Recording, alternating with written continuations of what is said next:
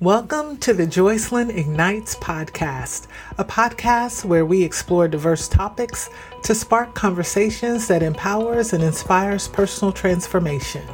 In today's episode, I am going to share with you a revelation I received from a phrase in Psalm 84, verse 6, about the Valley of Baca, a place of weeping and struggle.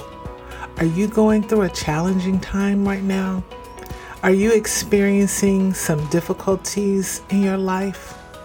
Well, if the answer is yes, then you will want to join me as I uncover lessons, insights, and wisdom that can turn your valley of Baca into a spring of hope. Be ignited. Have you ever experienced a profound revelation while engaging in a spiritual practice? That's exactly what happened to me while practicing Lectio Divina. It's a contemplative approach to reading and meditating on scripture. Now, Lectio Divina means divine reading in Latin, and it is a contemplative practice rooted in early Christian monastic traditions. It involves a slow, prayerful reading of scripture where you listen for a word or phrase that speaks to your heart. Now, it was during this practice that I was reading Psalm 84 when the phrase in verse 6, like there was a phrase that resonated with me just so deeply with me. Now, at the time, I was actually reading the New International Version, which says, as they pass through the valley of Baca, they make it a place of springs. The autumn rains also cover it with pools.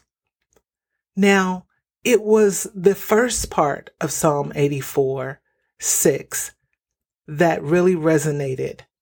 As they pass through the valley of Baca, they make it a place of springs. Now, I decided to look it up in the King James Version, and I really resonated with the way the King James Version worded it. Who passing through the valley of Baca make it a well. And so today we are going to talk about the valley of Baca and how we can make it a well. The Valley of Baca is also referred to as the Valley of Weeping by some scholars. It is a place that really is, it's only mentioned in Psalm 84 and 6. And it is often understood by many scholars as a metaphorical place of weeping, struggle, hardship, or sorrow, uh, as we journey on our faith. It symbolizes the challenging moments and seasons of life when we may feel spiritually dry or weary or overwhelmed. And just as the psalmist expresses the longing for God's presence and favor, even in the midst of uh, these difficult valleys, so do we. When we are in difficult situations, when we are in challenging moments, we too long for comfort and guidance and renewal and strength. And I believe that's why the Holy Spirit illuminated this phrase for me, who passing through the valley of Baca make it a well, because I've been traveling through the valley of Baca really, I feel like for about three years now. I've had some health challenges. Um, I've experienced the loss of uh, loved ones, uh, family crisis. Uh, I broke my femur. I had to resign from my dream ministry assignment.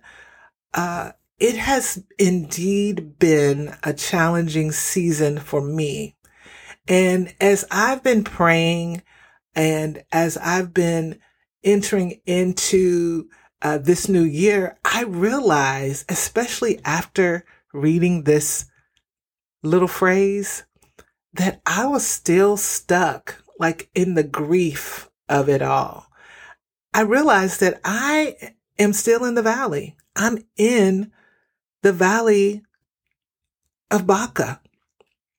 And so, what about you? What are the specific struggles or challenges or hardships that make you feel as though you are in the valley of Baca? Could it be the loss of a loved one? Grieving the death of a family member or a friend can really be a painful experience. And oftentimes it leads us to a sense of spiritual dryness and sorrow. Uh, what about a chronic illness or physical pain? You know, living with ongoing health challenges, which I have experienced, really can create a Valley of Baca experience where your faith is tested and sometimes it's just difficult to find relief. What about financial struggles? Sometimes those financial hardships, whether it be a job loss or overwhelming debt, it can really bring a Valley of Baca experience, causing stress, anxiety, and a sense of hopelessness. And then we have relationship difficulties where uh, strained relationships, whether it be conflicts or brokenness within your family or friendships, they also create Valley of Baca moments, right? Where you can feel distant from God, distant from the people who are close to you, and you really struggle to find recon- reconciliation and healing. And then what about those spiritual doubts or crisis where you're going through a season where you're just doubting and you're questioning your faith or experiencing a spiritual crisis that really leads to a valley of Baca where you may feel disconnected from God's presence and his guidance. And this is one that I have experienced loneliness and isolation where you just feel alone or socially isolated or uh, you lack meaningful connections. This also can create a Valley of Baca experience that causes emotional pain and longing for companionship and community. And you could have even recently experienced a diagnosis that you just was not expecting. This can create a sense of anxiety and fear, hopelessness and despair. That's an, a valley of Baca experience.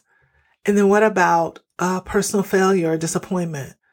You know, experiencing setbacks and failures or unmet expectations, they are uh, like Valley of Baca experiences where we grapple with our feelings of discouragement or shame or inadequacy. So as you take a moment to reflect on your Valley of Baca, I want you to consider where, where are you? What is your Valley of Baca? Because next we are going to explore how you can transform your Valley of Baca into a well, a source of hope, encouragement, and spiritual nourishment that will offer you a new beginning. When we make our valley of Baca a well, what we're really doing is we are creating space within ourselves where we meet Jesus. It's where we receive his love, his acceptance, his healing, his strength, his refreshment, his peace. It's where we experience his life giving presence it becomes a place where our struggles are transformed into opportunities for growth, where our tears are turned into springs of hope, and where we find the strength to move forward with purpose and confidence, no matter the situation. When we are in our Valley of Bacas, we are longing for a new beginning. And that could be a different situation. Sometimes we are just longing for the change in a situation. We're like, we just need this to change. Or we are also longing for, could be longing for a different perspective. We just need to see it in a different way. Now, one of the things I want to make sure to note here is that in that passage in Psalm 84, 6a, it says, who passing through the valley of Baca, passing. Now listen, I pray that this encourages you like it did me. The word passing, what that means is that the ba- valley of Baca, it's, it's temporary. because it says passing. That means it can really be temporary, but you have to keep moving forward. And in order to move forward, you must make your valley of Baca a well.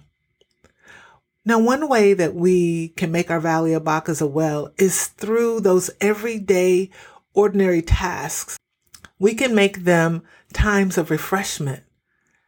When we are in the valley of Baca, sometimes everything becomes dreadful. You know, it's true. It does. We dread those dishes. We dread that laundry. We dread the drive to work. We dread getting up, getting dressed.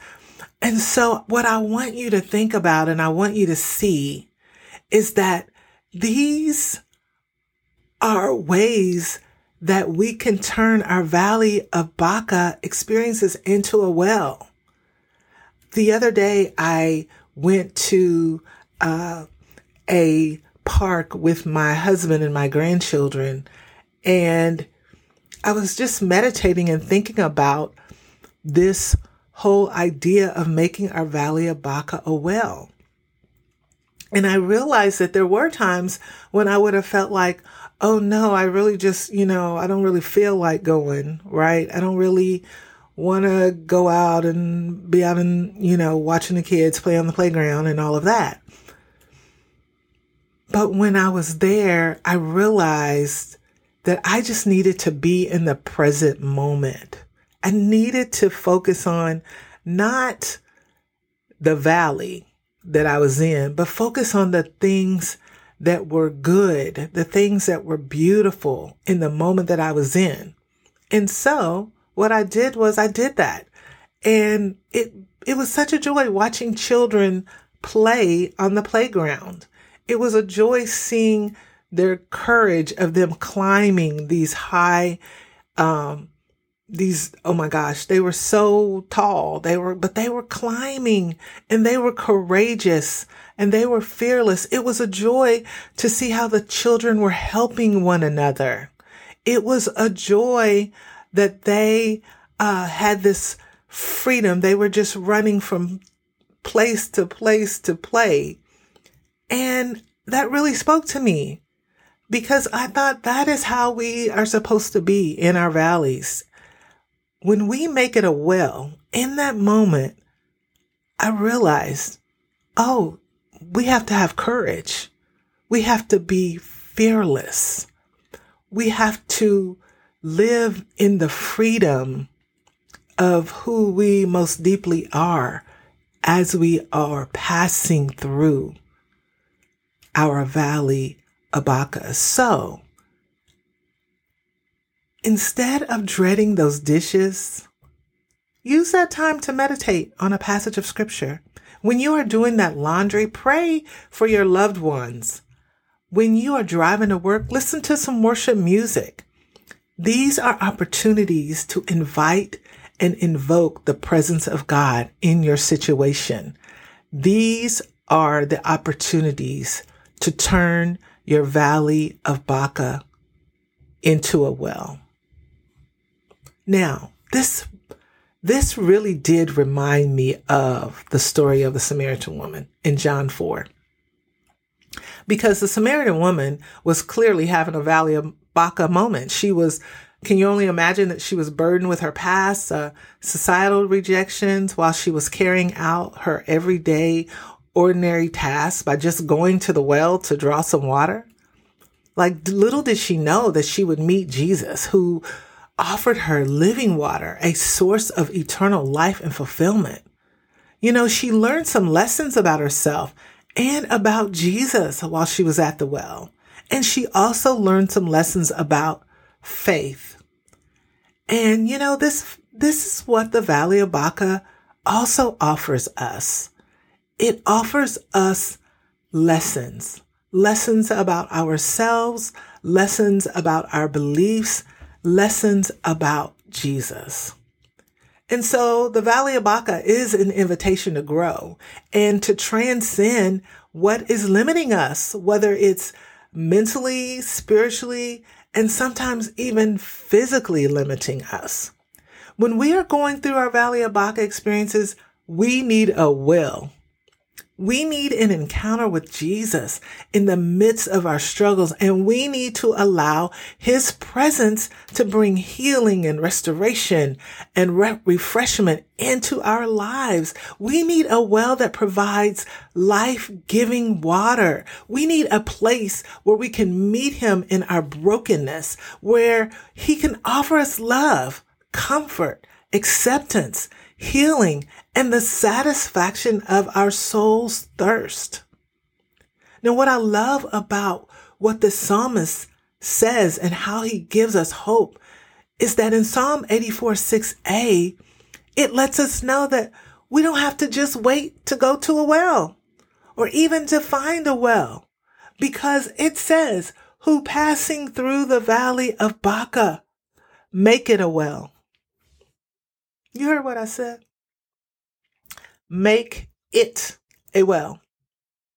It said you don't have to find one. You don't have to wait till one shows up. Turn your Valley of Baca into a well. Yep. Make it a well. Next, I'm going to give you some very specific ways for how you can turn your Valley of Baca into a spring of hope. There are some very specific ways that you can turn your valley of Baca into a spring of hope. If we are going to turn our valley of Baca's experiences into a well, into a spring of hope, we must meditate on God's word. Joshua 1 and 8 says, Do not let this book of the law depart from your mouth. Meditate on it day and night so that you may be careful to do everything written in it. Then you will be prosperous and successful. We must also ask for guidance. Proverbs 3, 5, and 6 says, Trust in the Lord with all your heart and lean not on your own understanding. In all your ways, submit to him, and he will make your path straight. We must also keep a thankful heart. 1 Thessalonians 5 and 18 says, Give thanks in all circumstances, for this is God's will for you in Christ Jesus. We must embrace God's love and grace. Ephesians 2, 4, and 5 says, but because of his great love for us, God, who is rich in mercy, made us alive with Christ even when we were dead in transgressions. It is by grace you have been saved. We must also invest in relationships. Ecclesiastes 4 9 through 10 says, Two are better than one because they have a good return for their labor. If either of them falls down, one can help the other up. We must trust in God's plan. Jeremiah 29 11 says, For I know the plans I have for you, declares the Lord. Plans to prosper you and not to harm you. Plans to give you hope and a future. We must act with integrity and kindness. Do not let any unwholesome talk come out of your mouths, but only what is helpful for building others up according to their needs, that it may benefit those who listen. That's taken from Ephesians 4 and 29. We must walk in obedience to God's commands. John 14 and 15 says, If you love me, keep my commands.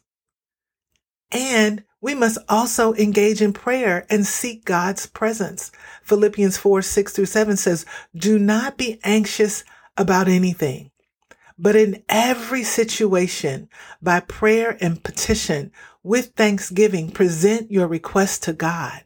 And the peace of God, which transcends all understanding, will guard your hearts and your minds in Christ Jesus. We must lean on God's strength and not our own. That's why Philippians 4 and 13 says, I can do all things through Christ who gives me strength. And lastly, we must live with a purpose. Proverbs 16 and 3 says, Commit to the Lord whatever you do, and He will establish your plans. So, as we journey through the Valley of Baca, let us remember that when we make it a well, we invite Jesus into our lives. We allow his life giving presence to transform our struggles into blessings that ultimately form us into who we are created to be. So as we conclude, may we remember that even in our darkest moments, even in our valleys of Baca, God's presence is with us, offering comfort, guidance, renewal. May we embrace the lessons learned from this valley by allowing them to shape us into the vessels of hope and compassion that God wants to form in us. May we be ready to offer comfort to others who find themselves in their own valleys of Bacas, in their own valleys of sorrow. May we always be reminded that in the valley of Baca, God's presence is our greatest source of strength, and his love will guide us through every season of life.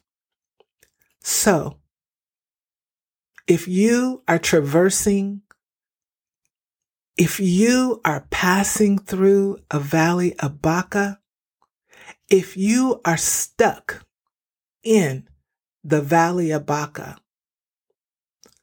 make it a well, and I'll see you on the other side of it. Thank you for joining me on this journey through the Valley of Baca. I hope that you have found inspiration, comfort, and a renewed sense of hope as we explored the depths of this valley together. As we conclude, I invite you to take action and make the Valley of Baca a well of life giving resources. By joining my email list, you will receive exclusive content, additional resources, and opportunities to connect with a community of like minded individuals who are also navigating their own valleys. Together, we can support and uplift one another, sharing insights and encouragement along the way. So, if you're ready to dive deeper into the lessons learned from the Valley of Baca and receive ongoing support and inspiration, I encourage you to join my email list today by going to www.joycelynlewis.com. That's www.joycelynlewis.com and you can find me on all social media platforms at Joycelyn Ignites. Together, let's transform the valleys of sorrows into well springs of growth, resilience, and hope. Thank you for listening, and we look forward to journeying with you. Be ignited.